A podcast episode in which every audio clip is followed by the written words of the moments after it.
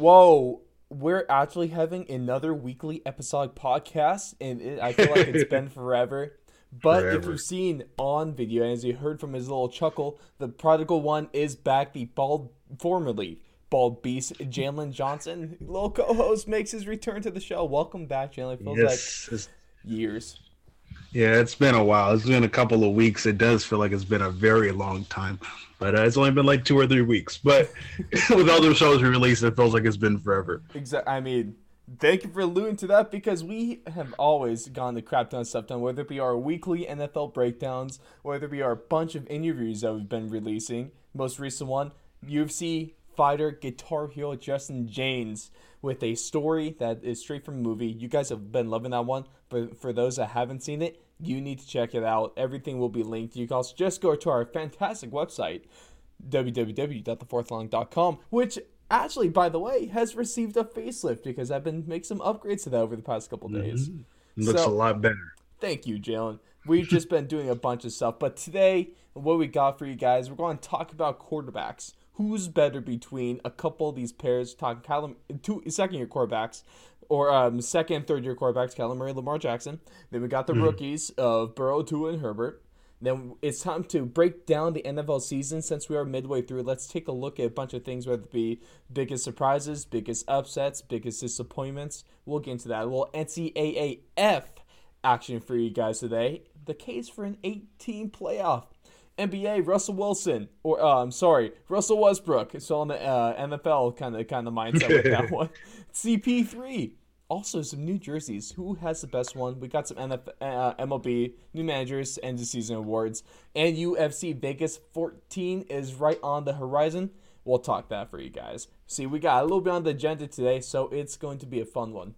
But Jalen, we're going to start things off with this question. All right. Who would you rather build your team around right now? Kyler Murray or Lamar Jackson? I mean, this one's kind of unfair because my team's already building around this quarterback, Kyler Murray. Um, I I don't I love Lamar Jackson. He is one of my favorite quarterbacks in the league right now. But right now, the offense that he is playing in uh, is starting to get really predictable. Which last week in an interview, he even said defenses are lining up and calling out their plays. That's bad. They're lining.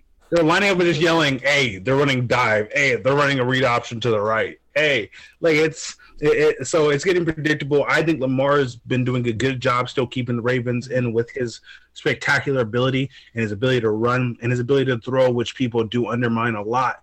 But he gets it done. He's still winning games. They're still a winning team right now.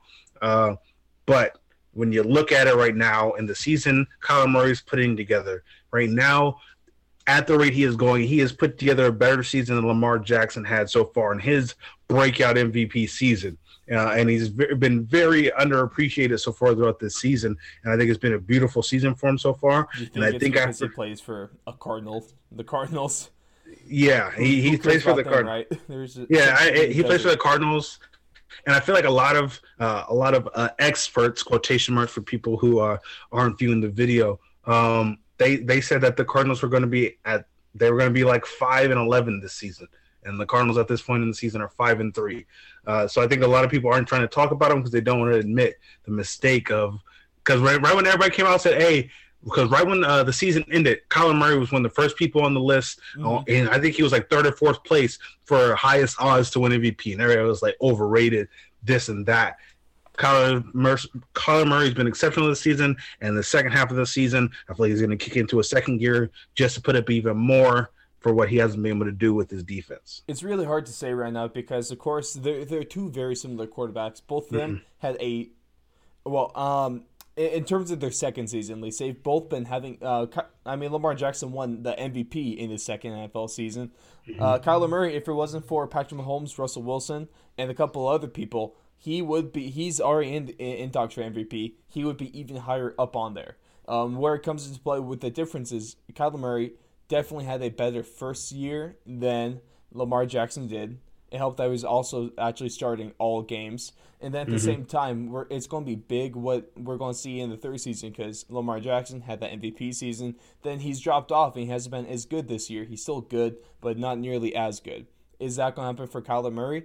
I don't know. We'll find out soon. But as of right now, since he's a little more proven, I will take Lamar Jackson because we're going off of who you'd rather build around right now. But that could very well change next season.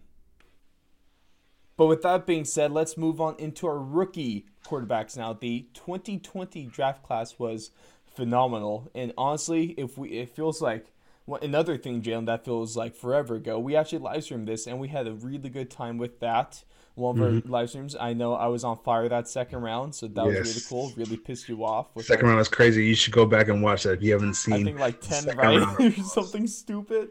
It was. Yeah, he got um, like ten picks in a row. Right, that was crazy. Yeah, I I don't. I wish I can go back to that because I was just like 200 IQ, and now that's just never going to happen again.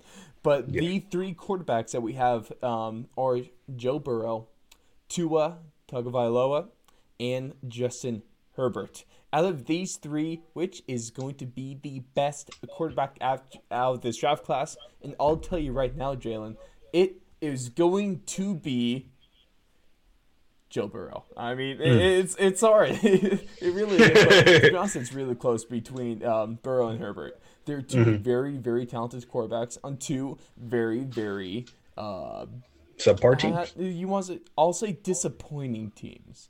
Um, I, I think I think that's a little more. Uh, Bengals aren't really disappointing. I kind of expected this from the Bengals.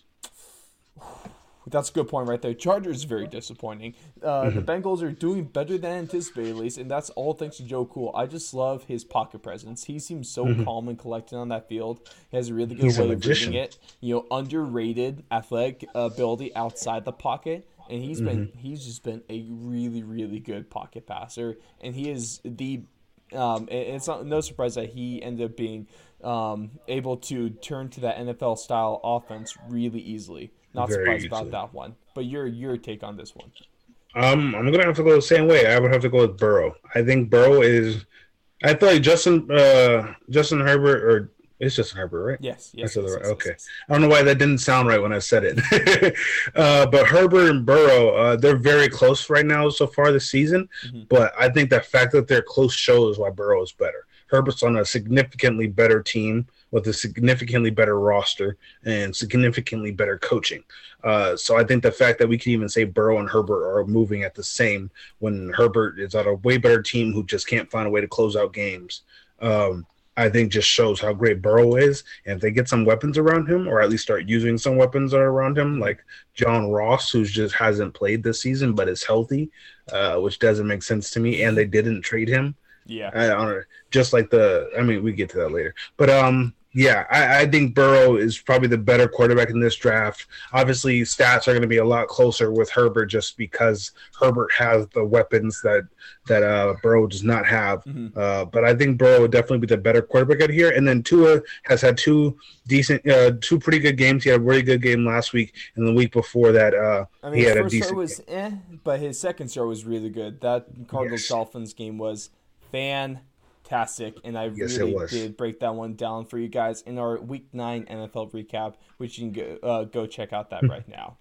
But let's yes. get on into the midseason now, Jalen. Some midseason takeaways. We got a few things for you guys, and one of the biggest ones, of course, is who is the MVP halfway through the season, and why is it Russell Wilson? And why is it Kyler Murray? Yeah, no, he's close, but it Oh, it's hard because it, it, right now it's between Russell Wilson and it's between Patrick Mahomes. And I, mm-hmm. the way I like this, um, they're two really close. I mean, Russell Wilson had the better start to the season. Um, now with the Jets in this last game, I mean we've seen um, Patrick Mahomes, a half billion dollar quarterback, been putting up like five touchdowns, four touchdowns, just some really mm-hmm. crazy numbers. But with that, I just love what I've seen from Russell Russell Wilson all season. Also, it doesn't help that I just feel bad that he's never even gotten a single vote. So maybe that's why it's a little like self bias in here. this year, I feel like he'll get a vote. um, if he doesn't at least get a vote, there, the, it, it's just rigged against Russell Wilson. Mm-hmm. Um, on my my bias pick first is Kyler Murray, but your but, non-biased and professional pick. Yes, uh, my non-biased and professional pick is Patrick Mahomes. Um, I think Patrick Mahomes has had a very silently great season. I think it's just the fact that we expect Patrick Mahomes to do these things has made it seem less like a great season, but I believe he only has what like one interception on the year. Only a couple. Yeah, he only has like one or two interceptions on the year, and he's thrown for almost just as many touchdowns as Russell Wilson has, and he's winning more than Russell. No, I mean they're winning at about the same rate right now. Um, but um, but he, he's looked good doing it. He's destroyed teams this year. Uh, his offense is one of the top offenses in the league mm-hmm. yet again with all that speed and the great tight end. And then uh, they had a great running game to start the season off. Mm-hmm. The last two two weeks have been a little bit more off uh, with the new uh, uh addition of Le'Veon Bell. I feel like they're tr- still trying to figure out what they're going to do with that. They shouldn't do uh, anything with him. Just keep him for third downs out of the backfield. but they're trying to figure out what to do with that backfield with Edwards Helaire needing a break. He can't be that workhorse like that every week. Um, so uh, I, I, believe uh, I fully believe Patrick Mahomes could probably end up pulling this out. Russell Wilson is starting to struggle a little bit. Mm-hmm. Uh, it's not 100 percent his fault, but you know when they come down to these MVP committees, they look at everything as a 100%. whole, and they're gonna probably put this on him. Also, uh, it depends for, on which team is more successful ultimately too. Yes, is, uh, I think honestly, not even saying uh, award yeah. is a team award. It's not yes. just a single play; it's a team award. You're not you're not going to be on a, a three and thirteen team and win the MVP. Doesn't matter if you throw for five thousand yards and fifty touchdowns. It does not. If, if, you don't win, you're not getting MVP. I think Russell Wilson's season is going to come down his play against other MVP candidate quarterbacks. Like if he, uh, I don't know if he plays Patrick Mahomes this season. I know he plays Kyler again. I saw uh, Kyler Seahawks Chiefs Super Bowl. I said that a couple weeks ago. That's that's honestly still, that's, that's, still the one I want to see. That's I want to I want to see. I'm my my most excited game that I'm excited for, for again this season is uh, is the Seahawks versus Cardinals yep, rematch. Yep, there it is. Uh, shock to everyone. Jalen no, did, Cardinals. The game of the year right now is Seahawks versus Cardinals. So me wanting to see that game again is not even a Cardinals thing. That game, was the best game, game of the year right now is, is Seattle versus Cardinal in overtime. Maybe, maybe, maybe, maybe, maybe, maybe, maybe. I think that, it's that more of this team, Jalen, because let's get into our biggest surprises then. Um, we're between team and player. We're going to start with mm-hmm. team. Our biggest surprise team is who, and why is it the Cardinals again that you're talking about? Uh, no, my uh, oh. biggest surprises so far this uh, season has been the Dolphins. Uh, the more surprise. So we agree on this, then. We, yes, we agree on the Dolphins. We do agree. Uh, it's two things the first surprise for me wasn't really like a big season surprise. It was the fact that they benched uh, Ryan Fitzpatrick when they were doing good. Usually, don't see a quarterback getting benched when the team is having a winning record and isn't playing bad. He wasn't playing bad. They came off a good week and then he got benched over the bye week. That was a slight surprise for me. I kind of expected to uh, to sit out mo- more of the season at least and kind of come near the end of the season or just not play until next year uh, and get some kind of garbage time reps. Uh, second biggest thing was the fact that the Dolphins have a winning record in the AFC East, where they are now second.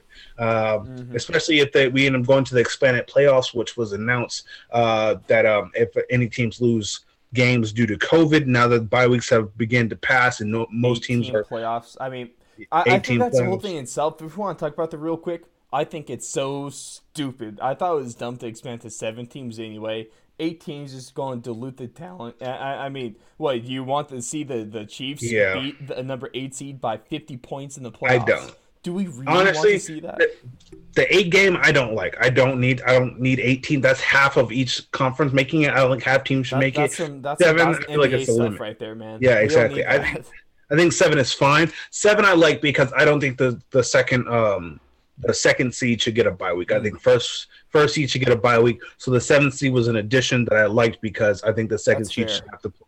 Uh, I think first, I think winning your conference should be the only reason you get a bye week uh, in the playoffs, which is why I was okay with seven teams. But that that's of course is besides the point. The thing with the Dolphins though is I was going to say Dolphins too. Maybe I should have gone first, so it would have sounded like you were copying off me instead of the other way around. Let's see what's written down on the agenda we actually have. But is, I was like before the season, I was very high on the Dolphins. I was saying playoff team at the most in five years, or at the longest mm-hmm. in five years. I love what they're doing, really building well through the draft. I mean, shout out to the Texans. I cover this in our breakdown that the Texans had or had the seventh spot in the draft, but Bill O'Brien still lives on because that pick belongs to the Dolphins. The Dolphins are going to get two first round picks this year, and they're going to probably have one top ten because Houston is not good, and they should just start They should have sold it, it um, the the trade deadline. Besides the point, Dolphins are ahead of schedule right now. Very good team. That defense is looking really good. I think it's the top five NFL defense in the in them. Mm-hmm. That offense is not bad at all. Solid run game backed up by what could be a really good quarterback. I like the Dolphins. I like where, what they're doing here. I could easily see them making a sixth seed, maybe even a fifth seed in that AFC. Although the AFC is very strong, I can still see that. Now let's roll into our players, both offensive and defensive. Let's start this thing off with the offense, Jalen, and I get to go first on this one, just in case, so you don't take my pick. And that is going to be the most surprising offensive player to me this season is DK Metcalf. I mean, he was no one saw this dude actually being a thing out of the draft. He was highly slept on. He dropped down a few rounds, even though he was just the superhuman genetic freak back back in college at Ole Miss. And now he has turned into the biggest deep threat in the NFL right now. I knew, and people thought he was going to be good after uh, his last season. He's with Russell Wilson. He's with Pete Carroll with a very dynamic offense. But who could have suspected that he's going to have eight, uh, uh, pretty much a touchdown game, almost 800 yards, almost 50 catches. This dude has become a game breaker, and he's playing alongside Tyler Lockett too, which makes that, which is why that offense is so damn lethal. But DK mm-hmm. is a freak, and we've also seen his speed. Throwing back to that Cardinals game that you mentioned earlier, and mm-hmm. that was he's just a freak. He's. I mean, the Cardinals game earlier, he only had one catch for 14 yards, so that's not the best. Well, no, I'm talking about the speed where he ran. Oh, the oh yeah, yeah, that was a highlight in itself. Yeah, that was exactly. that was a game of its own. That was make, That's what I was talking about. No, he had a quiet game besides it, but that's his only quiet game of the season. So DK yes. Metcalf is the most surprising offensive player so far this season. All right, my most surprising uh, offensive player so far this I, season is not the same. I think everyone at home, real quick, just take a pause, Jalen. Just take a guess at what he's going to say. Okay, okay. All right. Who is it? My pick for the most surprising offensive player is Justin Herbert. Oh, uh, I yes. thought we were going a different direction on that one. Thought I was going to go Kyler, even though that is very surprising. but it wasn't surprising to me, so I'm not going to say it. Uh, but um, Justin Herbert, uh, coming into the draft, especially after the combine, he was seen as a quarterback who stared down his options too much, mm-hmm. uh, had bad decision making. And so far this season, after he replaced Tyrod due to an accidental puncturing of the lungs no, during, he paid off the doctor. Yeah, yeah. I, I, did air quotes for everybody who's listening on Spotify and other uh, Apple Podcasts, podcast. Anchor, anywhere else you find your podcast from. Anywhere else you can find your podcast. Um, he's come in and been absolutely amazing. Uh, his team hasn't been able to help him uh, too much. Uh, they've lost. Uh, I think what was it? How many games have they lost by a combined twenty four points? They have lost all. They're two and six right now, and they've lost all six games by a combined total of twenty four points all of them have been one score games. They've lost back to back games on the last play of the game that's gone to a official review. Yes. Yeah. we talked. Been, I, I, talked about how how choked they are in our breakdown, of course. Yes, they have been choking, but at the same time, Justin Herbert has been putting together a great uh, offensive offensive rookie of the year mm-hmm. like season. Um, and I think he can continue to get better uh, if his team can figure out somehow to finish out games and just freaking close the oh. game out. They oh. will be perfectly fine. I think. I think the they discussion. be realistically, they should be six and two right now. exactly, they should be at least like six and two right now. Uh, and it's been kind of crazy uh, to watch it happen week in and week out.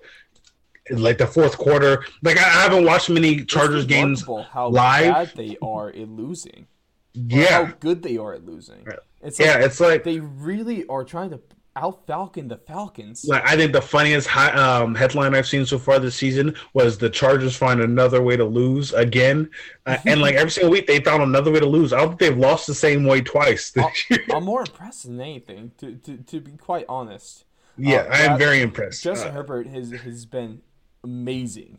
It, yeah, no, he, he, really has been. He's going to be a franchise quarterback. and he'd honestly time. be running. He'd honestly be running away with the rookie of the year right now uh, if they close those six games out. Better than Philip Rivers. He's going to be a better quarterback than Philip Rivers. Most now, likely, yeah. Defensive. Let's talk about this guy. Let's talk about a guy that was traded from the Niners last mm-hmm. year, and now he's been he's he's on another who team that are contenders currently, Mm-hmm. and that is going to be the Colts. DeForest Buckner. This guy has, um, I mean, if you want to look at the stats, it's it's eh, you know, three sacks, nineteen tackles, a forced fumble, but it, it's more than the stats. The stats don't tell the full story of this guy. He's up there, top five with for a defensive player of the year right now. It's his game breaking ability. It's his ability to always force a pass, to be able to congest the running lanes, and to be able to cause havoc almost every play. He might not be making a sack, he might not be making a tackle, but he's been Mm-hmm. really, really good for the Colts, and that was probably one of the best acquisitions over um, this previous season. Yes. All right. So now we're gonna go back to bias Jalen again. Oh, Uh, most surprising defensive player this year for me has been Budda Baker. Uh, Budda Baker. surprising though? Even after It- it's not surprising. contract, is he surprising? But that contract got signed, and a lot of people were starting to call Budda Baker pretty much an extra linebacker on the field, a small linebacker. Budda Baker uh, has now, after his like, I think what was it, first fifty games of his career, he had like zero interceptions. Mhm. Uh, so far this season, he has two. Or in two games straight, he had two with great returns. Uh, one pick six stopped by the aforementioned DK Metcalf, hawking My favorite part destruction. about that video was reaction of one of the Cardinals coaches, just going. He, his face was priceless. Yes, uh, but I think he's. I feel like he's been underrated by a lot of people. He's not talked about, and then also the fact that two of the first two interceptions of his season came with a cast on his hand. Who knew that's what he needed to start catching the football check was to put a cast, man. on his thumb. Put some stickum on that. He got guy, some man. stickum on his freaking cast. Uh, it, it's it's been crazy. Uh, I think this season, honestly, defenses have been lacking. I think it's a, I think it's been kind of a with the no pre the shortened training camp and the no preseason has really hurt defenses as we've been able to see. We've had a lot of very high scoring games this year. Uh, we've had just a lot of offensive look really good. Even some offenses who we thought weren't going to look as good have looked amazing. Even some players who aren't that good have looked amazing, other than Tom Brady. Mhm. Um, and I just think that with all that, he has played amazing, and it hasn't been looked at that much. And then the fact that he isn't in the top four, top five for the MVP defensive ranking after still being performing at this high of a rate uh, is just a reason why I find it surprising. That's a very strong argument right there. And let's move on into next is our who is set to have the most disappointing second half. I'm going sick. We go from DeForest Buckner with the Colts, and it's going to be the Colts that will have the most disappointing second half this season. Because right now, as at the time of recording, they are currently one game back in the AFC South behind the Titans. They are five and three, and but they're in a good position right now. They're a playoff team right now, and they Yes. they might be at the end of the season. But at the same time, they now face the fifth hardest schedule remaining in the league, with the Titans with two games with them. That's that may very well determine the division. They have to play the mm-hmm. Packers. They have to play the Raiders, who are a little kind of sneaky good, and then they also have to play the now undefeated Pittsburgh Steelers. So that they may very well be five losses right there. I mean that that puts you at eight and eight if you do lose those five at the best, and that mm-hmm. might take you out of playoff contention. They're looking good right now, but if they're not able to keep it up, especially in the competitive AFC South and in the competitive AFC in general, they are going to be booted out of the playoffs, and I do see that happening. Yes. Um, Especially with Philip Rivers, the guy that is one of the unclutchest guys right now. Yeah, um, I think the most disappointing second half of the season uh, is going to be. I can't go with the team, so I'm going to go with an entire division. Mm. the NFC East is going. I don't. That's Not, I don't think. I swear that's one of the coldest takes I've ever heard on. No, no, no, no. I I'm going to make a, a big take right here. Oh, you better Uh, redeem I think- yourself. I think I don't think any team in the NFC East is going to finish with more than six wins, and I think one of them is going to make the playoffs with now more, no more than six wins. We're going to see a five and eleven uh, Eagles team, aren't we? Yeah, we're gonna see a five or eleven or six and ten Eagles team make the playoffs. Mm-hmm. At most, I give them seven wins, but I highly doubt they get to seven wins. Six and ten New York Giants make the. Everyone playoffs. in the NFC East is gonna finish below five hundred. I don't think any of them have the ability. I think the Eagles, if either Carson Wentz could pick it up or they decide to go to uh, Jalen Hurts at quarterback, I think they could pick it up. I think they could be the one team that does make it. But I think at least three out of the four teams in that division are going to finish with six or less wins, and, and that I think is just it's very disappointing because going to the season, Cowboys were one of the highest predicted teams to win the Super Bowl before Dak went out. Eagles were predicted to make playoffs again, which they most likely are, but as they shouldn't. No, no team from that division should make the playoffs. They should just yes. be banned this year. And the entire, the only bright side in the, all of the NFC East is Chase Young. Like that's it's on bright the entire division, and he, even he's kind of died down lately. It'd be hard to argue against that. Then finally, yes. with our midseason stuff, let's talk about who's going to have the most surprising second half. Jalen, take this. I think the most surprising second half of the season is going to be the Dolphins. I think the Dolphins are going to make a big push. I think a lot of people are expecting them to fall off. I think Tua is just getting started. Uh, I think they finished ten and six on the year. Uh, so I think I think they're gonna I think they're gonna surprise some teams. I think they're gonna win some games that we don't expect them to win down going down the stretch. Uh, it's all gonna depend on Tua. Honestly, that mm-hmm. defense is top five. The defense is playing how they're playing and holding people. They they've uh, I think they're top five in uh, in points allowed so far this season. Um, so I definitely think if that defense plays it the same way they're playing and mm-hmm. Tua plays how we played last game, uh, I think that they could have the most surprising second half of the next season of this season fair point right there. But for me, it is going to be the Minnesota Vikings. Right now, they do sit three and five. They started off this season just god awful. They started off one in five, which is I don't know if you know this, Jalen, but that's not good. That's not, not good. good. at all. They're very nope. disappointing. Offense, they can offensively they couldn't do much, and then defensively they're just giving them so many damn points in offensive yardage. But now They've won back to back games. Uh, the first game of those two being against the Packers, playing a really good game against the Green Bay Packers. Of course, yeah, Dalvin Cook scoring four touchdowns, but that's besides the point. Um, mm-hmm. Right now, they're two. They're only two games out of the playoff race. They're in the NFC, especially with that seventh team. Um, like I said, they won two in a row. Dalvin Cook is a underdog, and he's a sleeper for the MVP right now. Mm-hmm. And another pride side for them is that they have the 26th hardest remaining schedule. Their only hard games right now are really a couple of games against the Bears, which are very winnable. Then you mm-hmm. have the game against the Saints and the game against the Bucs.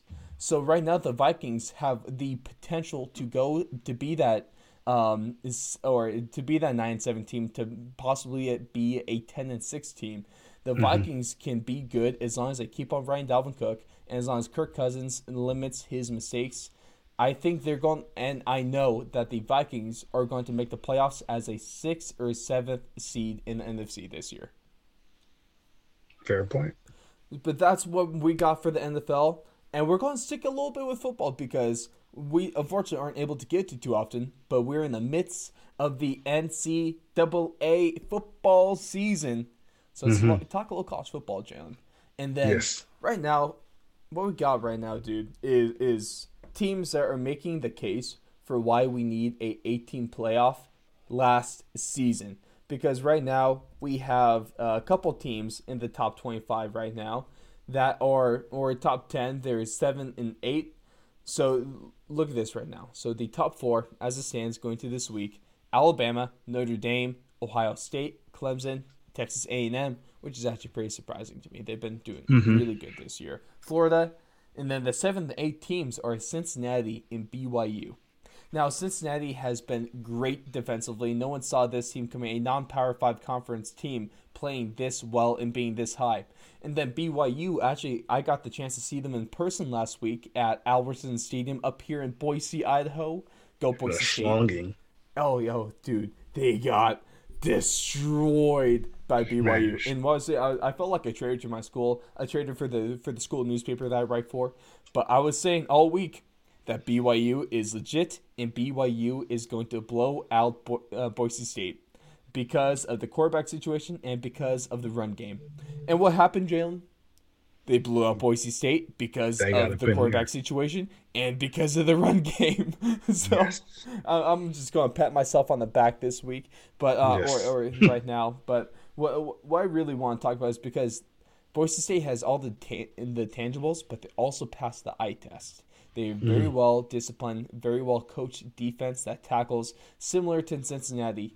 And we always hear that teams is like, uh, especially from the fan bases, oh, they can remember the whole UCF stuff where when they went undefeated, they were saying they were national champs. They even had the parade and the rings and all that fun stuff Yes, they did. Yep.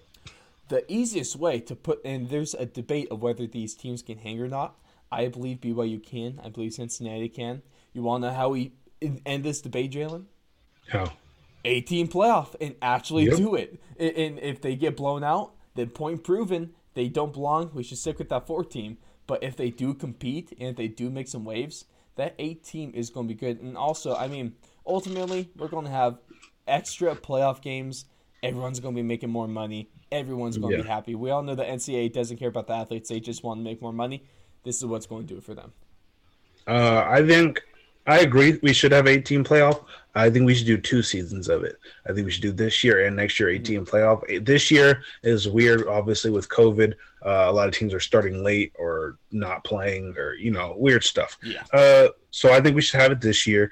Obviously, if some team like BYU or Cincinnati makes it and they get blown out, we should give it another year because hopefully next year is going to be more of a regular season and the top eight teams will probably be more competitive if this season is not, is not competitive. Mhm. And we can see how it actually will look with the full regular season of football, uh, and just to see how that would go. Because honestly, BYU and Cincinnati are having amazing seasons, Mhm. and I think they deserve to be up there. But at the same time, when you have conferences like the Pac-12 just now starting football, where most teams are either one and zero or zero and one, uh, it's hard to just be like, yeah, they're a guaranteed eight seed. Because if everyone played regular, I think they would be probably in like the they'd be in the top twenty, but they'd be a lot farther back. So I just think we need to give it some time, probably two seasons, uh, and just see what happens. And the problem is, like, especially for BYU or Cincinnati, Cincinnati, non-power five conference team, you can go undefeated.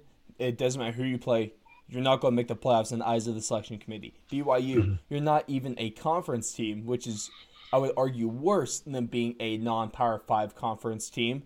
And you can go undefeated. You could be all the good teams by a lot of points on, that you play on your record, and you're not mm-hmm. going to make the playoffs. At the least, True. we get we can get a consolation prize, Jalen, of maybe a New Year's bowl between Cincinnati and BYU, see who's better of them. But if you mm-hmm. look at the common denominators of the top six, you see SEC, ACC, Big Ten, ACC, SEC, SEC. I think there's a pattern there. Just a slight I pattern. think there's a pattern there, and let's look at, at the other selections like that we've seen in the playoffs in the past. You cannot tell me that there is not a bias towards at least Power Five teams, let alone SEC, ACC, Big Ten. And then the next question I want to pose to you, Jalen, if we want to stay on the topic of the SEC, LSU has had an extremely disappointing um, season this year. Luckily, they're not going to get blown out by Alabama this week because their game got postponed because of all the fun stuff happening this season. And but they've gotten to the point where they're not even focused about Alabama; they're focused about themselves, Jalen. and so I'm going to ask you the question: Is Coach O overrated? Hmm. Is Coach O overrated? Is he overrated? I don't, I don't. I don't think he's overrated. I feel like that's hard to say. Is Coach O overrated? Um, it's kind of you know teams have off seasons, coaches have off seasons. I don't think he's overrated. I think he's doing just fine. Uh, I think we have to give him a little bit more time, especially with like I said, this is a weird season. You you can't just go and be like, ah, this team is terrible because of this season. This season is weird for everybody. It's weird for from Pee Wee football all the way up to NFL football. This has been a weird season. I'm not going to hold anybody who is just having an off season uh, to too. I won't put it too hard on them. Like obviously, like coaches like Harbaugh who've been just having bad season after bad season. That's Oh, on them. boy. They they're on the same. is uh, something else this season. If you're consistently bad and you had another bad year, that is on you. But if you're consistently good or decent, and then all of a sudden this year, just out of nowhere, you're losing players to COVID. You couldn't get the right players because of COVID. Uh, players are getting sick because of COVID. You can't train anyone because of COVID. You can't really put your full game plan and full uh, program See, how you want is, it. I So I can't really judge them yet. I don't think they'll be good even if it was a normal season. I think that Joe Burrow really, really helped coach out. I mean, if you want to look at his coaching career, let's run through like from two, 205 uh, through 2007 when he, was, when he was with Ole Miss. 3 and 8, 4 and 8, 3 and 9. He was with USC in 2013. 6 and 2, LSU uh, from from 16 to 20 now, another 6 and 2. Then he started to improve with 9 and 4. We saw a 10 a solid 10 and 3. Then he went undefeated with 15 0. That was of course because he had his quarterback had the greatest college football season of all time. That offensive line was great. Those wide receivers were great. That mm-hmm. defense was remarkable. And then now he's dropped back to two and three. And before, the thing is, before he had Joe Burrow, he only had about a .55 winning percentage. Mm-hmm. And to me, that's not ideal. I, I'm not going to say he's a bad coach. I may not say he's overrated, but I am willing to say that as of right now, last season was an anomaly, in that he normally is not going to be able to produce those undefeated teams. I think for me, if we were talking about NFL teams, I'd be right there with you saying that it, he's probably not the best coach. But when it comes to college football, when you have great players, you can see be a good coach, uh, and, and just because of the good player, because you have to recruit in college football. People are not just coming to your program just to come to your program. If you had Hitler as the coach at LSU, no one would go to LSU. I think that's an extreme example, but I understand where you're going. YouTube, Yes. please don't uh, kick us off. Don't take us down. But what I'm saying is, you have to have a personality and be He a good also person. he was obviously just referring to a 1940s um, era painter um, from from um, Yes. um, Prussia. Exactly. But what I'm saying is, you have to be a good coach. People are not. people are not going to come play for you if they do not like you.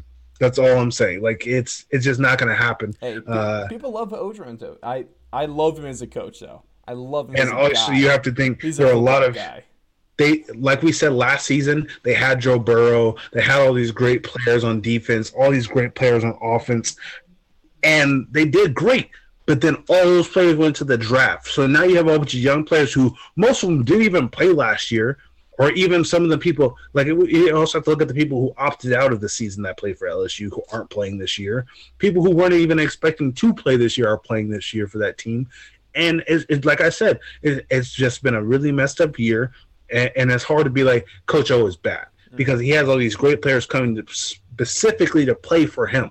I'm not like I don't care how good of a person you are, but it, it like you could be a great person, but if you can't coach, then I can't play with you. But at the same time, if you're a great coach but an asshole, I can't play for you. You have to have a fine, a nice middle ground for people to want to play with you. So it's hard for me to say he is a bad coach hmm. because he usually wins. This season, he lost a good amount of players to the draft and to people who just wanted to sit the season out because of COVID. So this season, I cannot judge him because he did he lost a lot and he he's working with what he has and obviously he's not doing too great, but he can still make it up. So I'm not I'm going to call him a bad coach. I'm I'm hesitant to call him overrated at this point, but last year was a little bit iffy. Might be an outlier. Guess we'll see once hopefully things get back to normal next season. yes. Now, Jalen, let's transition into a little bit of our NBA stuff because there's been Yes. some interesting topics that have um, made headlines over the past couple days. But one of the most important ones being that Russell Wilson wants out of Houston. And who the hell could have seen this coming? You mean that guys like Wilson and Harden and CP3 can't play together? Mhm. Are, are we surprised by Oh my goodness. Are we surprised? No, uh, no, not at all. Uh, I think that the Houston atmosphere has been bad for a while, and a lot of people have been blaming the players there, like when CP3 was there, uh, as the problem. Um, I don't think it's the problem at all. Um, I think Houston's atmosphere uh, and environment uh, and coaching uh, needs a change. Obviously, it's getting a change, uh, but um, I think right now with Harden is also wanting out right now, as, as, reports are saying. They're saying Harden wants out and Westbrook wants out. I so think I don't... Harden still is committed to being a Rocket, but mm-hmm. it's it's the other people. I think Harden's going to stay there. But... Yes. I think I think most likely Harden stays, but at the same time, he does have destinations he would prefer oh, over 100%. being in Houston. So what I'm saying is that when when Russell's saying he wants to leave and Harden's still saying he wants to leave, I don't think it's the fact that they don't like each other. Because both of them want to leave. One of them obviously want to stay if it's a great team, just that one dude, but he wants to leave. So uh, I think. I wonder that, if they don't trust in the in their new guy, um, Stephen Silas. I mean, yeah, that, do they not? It's yet to be him? seen, obviously, yet with everything being moved around. Mike D'Antoni, anyway, he was. Uh, yeah, he was in true. over his head with with the Houston Rockets. Very true. I think they had a lot of talent. Imagine if the Rockets had Gregg Popovich as their coach. That'd be that'd be nice. That'd, that'd be, gross. that'd be disgusting. They might have a title right now. Oh, but no, uh, they would have a title right now. I guarantee that. I I think it's just uh they need to check the uh, the environment over there, uh, see what the problem is. Uh, obviously, D'Antoni is gone, so uh, obviously it's not him. So something's wrong over there. So where's uh, Westbrook going to go though? Is a question. To I me, think to me, uh, he, he has to be traded. He's not free agent, so he's going to be traded. No. It might be tough though to trade him just because everything kind of going around with this. But I can see might not limit to a team, but Russell Westbrook will end up in New York for next season. Mm, mm. That is, I feel like at this point, if they don't get Russell, I feel like for the past three seasons we've been making all these great, like, oh, the Knicks are all in on Durant. oh, the Knicks are all in on getting Zion, and then it just doesn't happen. They don't get anyone. The Knicks is just disappointing. I think it, it, they're the, disappointing. Our um, kind of conclusion. But we've been yes. doing this. Uh, I think that they're going to fail again and not get it. I think they're going to so push the and then uh, the Nets get them. Uh, I have three teams. I think the Pelicans might make a push for them. They have a lot of depth and um, young players that they can move over to Houston. Uh, I think they would. I think him and Zion would be a great combo uh, to put together. Uh, second, I do also have. Um, why am I just blanking on who I was going to say? I totally just blanked on my other team. It's okay, Dylan, because it's all good. You're a little rusty coming back. Yes, yes. Also on this too, another kind of trade rumor. A guy that used to be on the Rockets is CP3. Of course, yes. he was on LA, and we saw how well that Clippers team worked uh, this postseason. And now there's some rumors that he could be on the move. Might be saying there in little um, the s- southwest portion of the states. Could CP3 potentially be going to Phoenix? And what or what, what would the Suns look like? A reminder: they went eight and zero oh in the bubble um, to, yes. to finish off the regular season, and they're building a good young team down there. So, what would CP3 do to that team? Uh, I think it'd be good, uh, especially for Booker. Booker would need that kind of facilitator, uh, mm-hmm. passer to go. Obviously, he has Rubio up there right now. I think they would end up having to trade Rubio um, in that trade um, to get uh, to get CP3. Mm-hmm. Um, I think he, they, I think it probably end up being like a Rubio in the, a draft pick or like I think Rubio is going to be part of it, and I think Kelly Oubre mm. might be a big part mm. of it. Mm. I think you I think you'd have to give up one of those guys, if not both of them, uh, to get CP3. CP3 is getting older, but at the same time, he proved last season that he is no pushover at this point in his yeah. career. Uh, but I think it'll work. Playoff, uh, um, the the lack of success in the playoffs because of him. I blame Kawhi way more. Uh, you're thinking of P- no, no, no. You're thinking of uh, PG. Oh yeah, thank you, thank you, PG. Of course, yes. excuse me. Yeah, I'm not gonna blame PG as much. I'm gonna blame Kawhi for that one. He didn't do jack that that postseason. Uh, yeah, but CP3 was on OKC. Yeah, last season. Yes. He was. he hasn't been on the Clippers for a minute now. He has not. Um, we're both. We're both. We haven't talked about NBA in a minute, so I'll give Ross a pass. Appreciate that. on that one. But uh, CP3 and OKC, mm-hmm. uh, they had a pretty good push. They did good. They just couldn't finish through. They had a lot of young talent that I think they're going to be a great team at some point. But just you can see the inexperience uh, and CP3's uh, experience wasn't enough mm. to push that team through. Uh, I think they'll definitely pick it up. I think they'll have a better chance. But I think they kind of need to go with that young team. They need to get rid of CP3 and try to see if they can get some of Mhm. the Suns' young talent uh, to them and try to just build off that and just kind of play the run and gun type of uh, uh, offense, just sprinting, fast breaks ty- uh, style uh, offense. Man. I And I would think can make like to see that offense with CP3, Booker. You have Oubre out there too. That would be uh Yeah, Kelly That'd Oubre, uh, that'd be nice. That'd be a great offense. Hopefully, they don't have to give him up in the trade for CP3. I think if, if I'm OKC, I'm asking for Kelly Oubre in the trade. That's just me. Uh, I would ask for Kelly. um I mean, at least the Suns might be able to keep Ricky Rubio from this stuff. Yeah, they uh, they're gonna have to give one of them. And honestly, in my 100 percent opinion, unless they're just giving up their draft pick, Mhm. um, uh, and they think that's enough, which I don't think OKC think will think that's out? enough. I think Oubre or Rubio, one of them is getting moved. I don't. I don't think. they- I don't think they find a way to keep uh, both of them uh, in the trade for CP3. Very fair. But if you want to keep on the topic of the Suns real quick, there has been a couple of very new, nice. Uh, I honestly, I, I really do like both of these new jerseys. But we've seen both the Suns and the Philadelphia 76ers get some very nice black jerseys, Jalen. And then the question is, I, I pose to you, which one do you like more? Um, I mean that Suns jersey is It's nice, is right? real. It's It's not- really nice. I actually, I really like the look of that one. That one was really nice. Seventy six is one I was kind of iffy about. Not gonna lie. Yeah. Um, I don't know how I feel about like the, the whole kind of city kind of skyline in, in the Jersey with the, the houses and stuff all lit up. To me, I do like a little touch of the. You can see like in the little design, you see TTP for trust trusted process. So I thought that was. I love when um, teams do those kind of little nods in the logos and stuff like that. yeah. Uh, I think it'd be funny if they did the trusted process and traded Embiid. That'd be pretty funny. um, That'd be I the think- most 76ers thing ever. that'd be freaking awesome. Uh, like when they said that they were gonna entrust in Jimmy Butler for the future, and uh, Shout he's Jimmy, no longer Jimmy on the Butler team. for being able to kill in the Shout out to. Jimmy Butler. Yeah, uh, I think I, the Suns uniform is just honestly, it's it represents their city and them better than that jersey for the 76ers. I gotta So say, I like that the the between because you can kind of see the sunset right there. You go from the yellow Yeah. to the orange to the red to the purple, Yeah. and oh, it just looks better. It, it It reminds me of their older, um, their like older black jerseys too, which are Mhm. very nice. But all I'm saying Very is nice.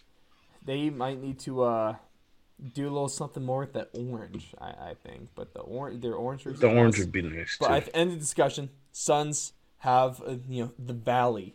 That is a uh, a better jersey with this one. Let's move on to our MLB stuff now, Jalen. So quick stuff here, just talking a couple manager acquisitions.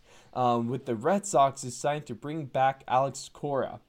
And when I saw that they were going to do this, I knew that it was a mistake because he's not going to do anything. Of course, he did when help them uh, um, lead them to a World Series victory in 2018. But the thing is, is that that was a completely different Boston Red Sox team. They don't even have one of the best players in the MLB right now. We saw him prove that for the Dodgers. Mookie Betts. They don't have David Price anymore. They suffered a bunch of injuries last year, especially with Chris Sale.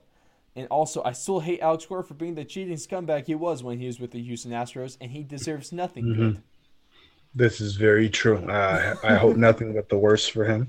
yep, yep, yep. In the world of baseball, obviously, I'm not going to go as far as we, we're not going personal here. Yes, yet. but in the, in the world of baseball, I hope he has a losing record for uh, the rest of his career. Oh, 162. Um, yes, the first team to do it. I want to see it. That'd be uh, absolutely remarkable if a team in baseball could actually lose every game. Yeah, that'd be pretty bad. I'd be more impressed than anything. Yeah, me too. That that'd be. I'd be like, wow, you really just can't play baseball. Like. You can't even get But, uh, lucky in 162 games. yeah, like what the heck? Um, I think I don't think it's a good idea. Just like you said, the it's it's not the same. The division is completely different. Uh, the the talent needed and stuff like that they don't have unless you really think that he's just going to be the guy that just brings players together uh, in a non-cheating way. Uh, We've I- I yet to see him do that. we've yet to see it happen yet, but I don't I don't think he I don't think he's the answer. I think they should have gone for something new. that that a um that the AL East, almost the AFC, forgive me. Um, that AL East is just a totally different playing field now, especially Mm-hmm. with the, the the the Rays. Man, the Tampa Bay Rays are really good two seasons ago. Made that really good wild card team, and now of course they're a playoff team, and they got close to winning it. They made six games in that. Mm-hmm. The Rays are really good. Uh, it looks like the Toronto Blue Jays are starting to gather some really good young talent there. They're building a good team. And then the Yankees are the Yankees, and there's nothing new to report there than hell. Even the Miami. Marlins, the Miami Marlins. Are pretty good. oh, that's um, it really is something. But Alex Cora, I don't see anything with that. Then also the next managerial acquisition with the White Sox bringing back Tony La Russa. He previously um, managed them, I believe, as 34 years ago. You know, only a few decades. But now they bring in a 76 year old with DUI problems. So take his license away and Uber him to practice is what I'm hearing. Dude, he's 76. He should be driving anyway. yeah, you should have gave that up a long time ago, I- boss. don't like this. Not I don't think the players like this. It doesn't I don't know why management like this. He's he's a Hall of Fame manager, okay? So Yes. obviously he's really good. He's legendary.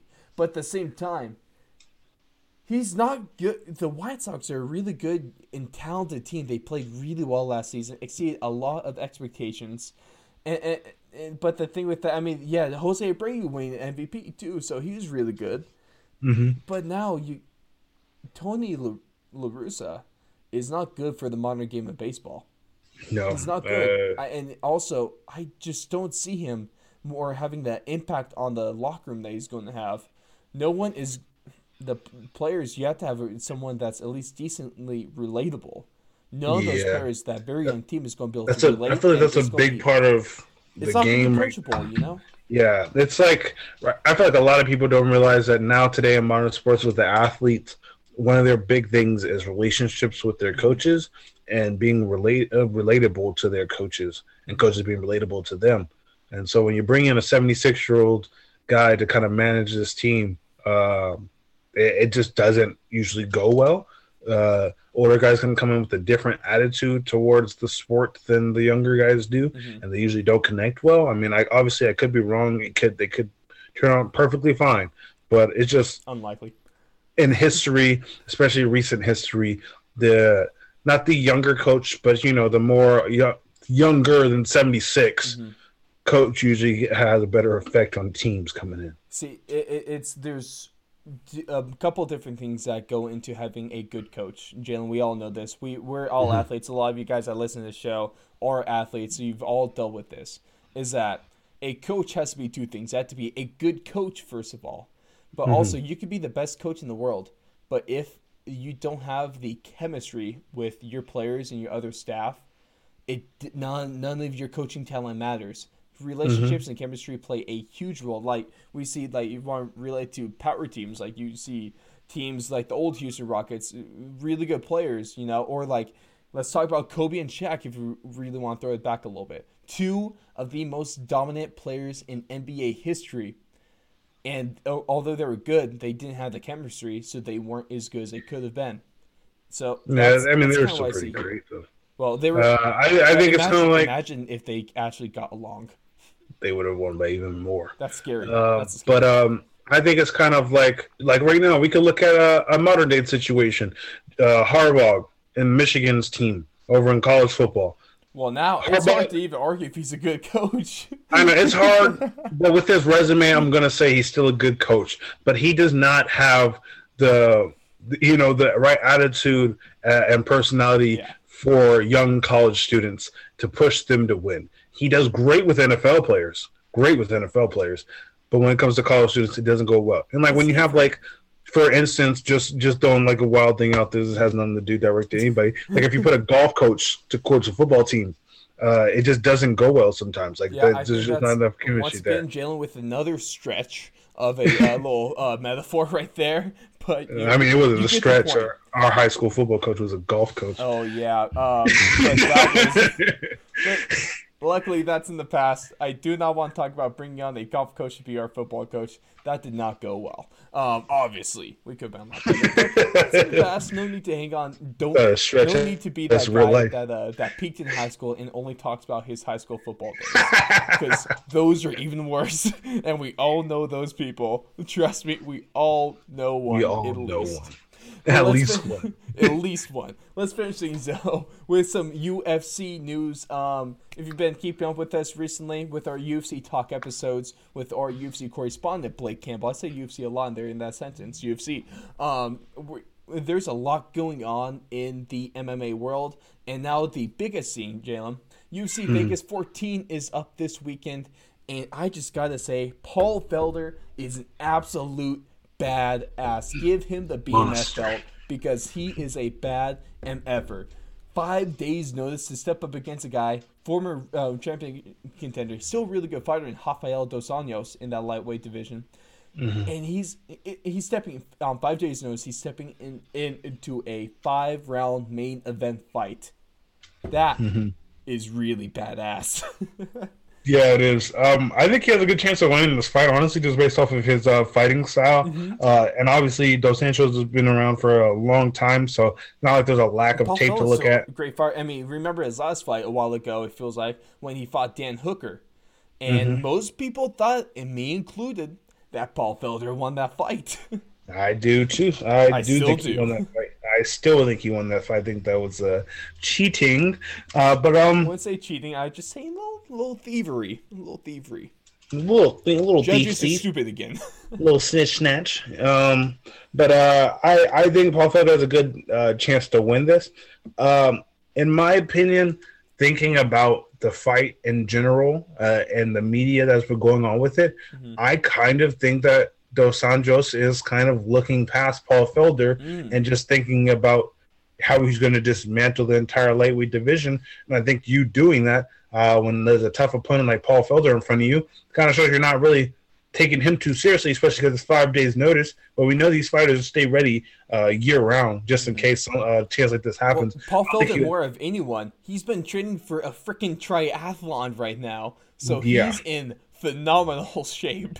Exactly. they just have, they, honestly, if his coaches get a good game plan together, just go in there, uh, he'll be fine. Uh, so I think Dos Santos, and he's stopped worrying about his unfinished business with Conor and the open top half of the division because he's not even in the open top half of the division. So you can't really be talking about the top half of the division. Is he even ranked right now in the top fifteen? He's up the- there, but he's eh, Paul. Uh, I I actually like Paul Felder more anyway. Um, Yeah. Even with the five days notice, I think Paul Felder is still a really good fighter. Um, I think, you know, I think he takes him out. man. Yeah. I would not Paul Felder by knockout due to spinning back fist. I really want Paul Felder to win because I want him to get up there to where he can fight Conor and they can both fight in Ireland Oh. when we actually are allowed to have audiences back. That would be Jalen. You we can't have that. That'd be too f- perfect, and we're sports fans, so we don't deserve anything that good. But realistically, this is going to be a matchup of the mustaches. And, and uh, we Rafael Dos Anjos has a great stash. Paul Felder has Mm-hmm. been growing out his stash recently too. It looks phenomenal. And I just gotta say, uh, speaking about how I've already said he's badass, but Paul Felder in, in the span of two months goes from commentator to cornerman to fighter. Mm-hmm. That is versatile as hell. I really hope he commentates the first half and then just leaves right before the fight. It'd be awesome. I wish. Or, like, or, or even better, one step above, he keeps the headset on during his fight and commentates as he's whooping Dos Santos. We we get to listen to him straight up during um in between rounds. That would he would just be too damn amazing. And then to end things off though, Jalen, let's talk about this. Eleven November twelfth is a huge, huge and extre- probably the most important date on the calendar year for the UFC. And it's funny that we actually get to record on 11 12 um, eh, very well because three things, or at least at least three things, happen on this date in UFC history. UFC Yes. 1 took place in 1993 in Denver, and of course, that changed MMA across the world forever. Shout out to Dana White because there's a whole mess in getting that card together. Gotta love all the kind of rules and laws against fights. Apparently cage fighting is deemed too controversial and too scary, mm-hmm. too dangerous, and stupid politicians get into sports. I digress. So yes, um, that date changed history. Then we also had UFC on Fox One in 2011, and of course uh, Fox wasn't ESPN, but this was really the UFC's first time getting on anything close to mainstream television, and mm-hmm. that was huge in the catalyst for that sport. And of course, that was the first fight be- of the trilogy between Cain Velasquez and Junior Dos Santos, which ended up being one of the better trilogies in UFC history. Yes. And then the most recent event was back in 2016. Damn, this was already four years ago when UFC 205 happened, and their first card in Madison Square Garden. This, of course, was when Conor McGregor became the first double champ in UFC history with his knockout in the second round over Eddie Alvarez. And Damn, we also can't a... forget about the amazing speech he gave after the fight, apologizing to absolutely no one. one of the greatest videos and memes of all time. Yep. what the double champ does what the, he wants. How does this all happen on one day? And of course, uh, shout out to uh, um, also the birthday of the BMF, current BMF, Jorge Masvidal too. It's a great day, great day in UFC, man. It really is. And a happy birthday wish to Jorge Masvidal is of course hashtag super necessary super necessary. So what do you think he had for his birthday dinner? Maybe maybe a two piece and soda? McDonald's. uh, a large pizza all to himself, well, and then he probably wa- he probably walked outside and slapped somebody, and then walked back inside just because he's uh, just just, who he is as a person. he just slapped somebody for dessert, and you know, saying two piece and a soda. Uh, he probably uh, flew out saw Leon Edwards, slapped him up a couple times, ran back. Man, that it, it really is remarkable. Thank you, UFC, because you're one of the greatest sports in the world. And Dana White, you are the absolute man. But that's going to wrap up. Oh, oh, one more thing. Hmm. Oh, I oh, saying Dana White's number one. Dana White's number one. Okay, there we go. But of course, that's going to wrap it for us now, guys. Um, make sure to check out we newest drops on today 11 12 another big one. Mm-hmm. um, of course we had our for our afl footy fans love that sport. Absolutely amazing. If you haven't listened to our stuff you should now because it is a sport that you need to watch. Um, we have our footy is underrated merch. Um, we've had our shirt and tank top out. And now we just put out a hoodie course if you're watching on video you can see me repping this merch right now or fourth and long premium hoodie um, we also have a crew neck. We have a long sleeve out because it's getting cold. Even back where you're in California, Jalen, it's still mm-hmm. getting it's a little bit chilly. Freaking freezing. Um, I mean, you're freezing nowhere near ours. I love the snow so far. No, not even close. And it's only like 38 degrees. Oh, oh, that I uh, walk outside in a t-shirt in 30 degrees. But these, honestly, I gotta say that this t-shirt be, or between like our tri blend t-shirts are amazing the sweatshirt, if you see on video, it has like the felt inside and it's so damn mm-hmm. soft. I stay so warm in this. if you have a girlfriend, which I'm guessing if you listen to the show, you don't. Um, she, she'll, like the host. she'll that sweater. For anything like the host, man. If you're uh, like the co-host, you're uh, all cuddled up right now. Even the UFC correspondent. Ah, yeah. The one person part of the show that actually has a relationship is our uh, fabulous AFL correspondent, Coach Donnie Yes, He's a happily married man. So congrats to you, Coach Donnie. Yeah, at some point we're gonna have a relationship advice show with Coach Donnie. Oh, uh, he's gonna give us advice on how to have a successful relationship. Make sure to uh, check us out everywhere. Our website, of course, www.thefourthlong.com. You can check us out on um, most most of our interaction is on Twitter at Fourth Long Radio, Instagram at Fourth and Long Radio. So some great stuff there. Check out our, our most recent interviews. We've had um, you know um, big guys like Josh Emmett. We've had Joey Rodriguez. Most recently, we had UFC or um, May's debut back in June. Justin Jaynes. We've had guys like NFL players, Marcus Rios. We've had XFL guys. All we, we've covered almost everything, and we will be having another college player on soon yes, well. very soon. So very soon. keep an eye for that. Um, but that's going to do it for us. Find this podcast anywhere you find podcasts: Spotify, Apple Podcasts, Anchor, YouTube, oh, pretty much anywhere. Let us know anywhere. We're everywhere. Leave a five star review over on Apple Podcasts. Get reach out to us on Twitter. Let us know your thoughts of all the discussions and debates we had tonight. But with that being said, we will catch you guys in the next one.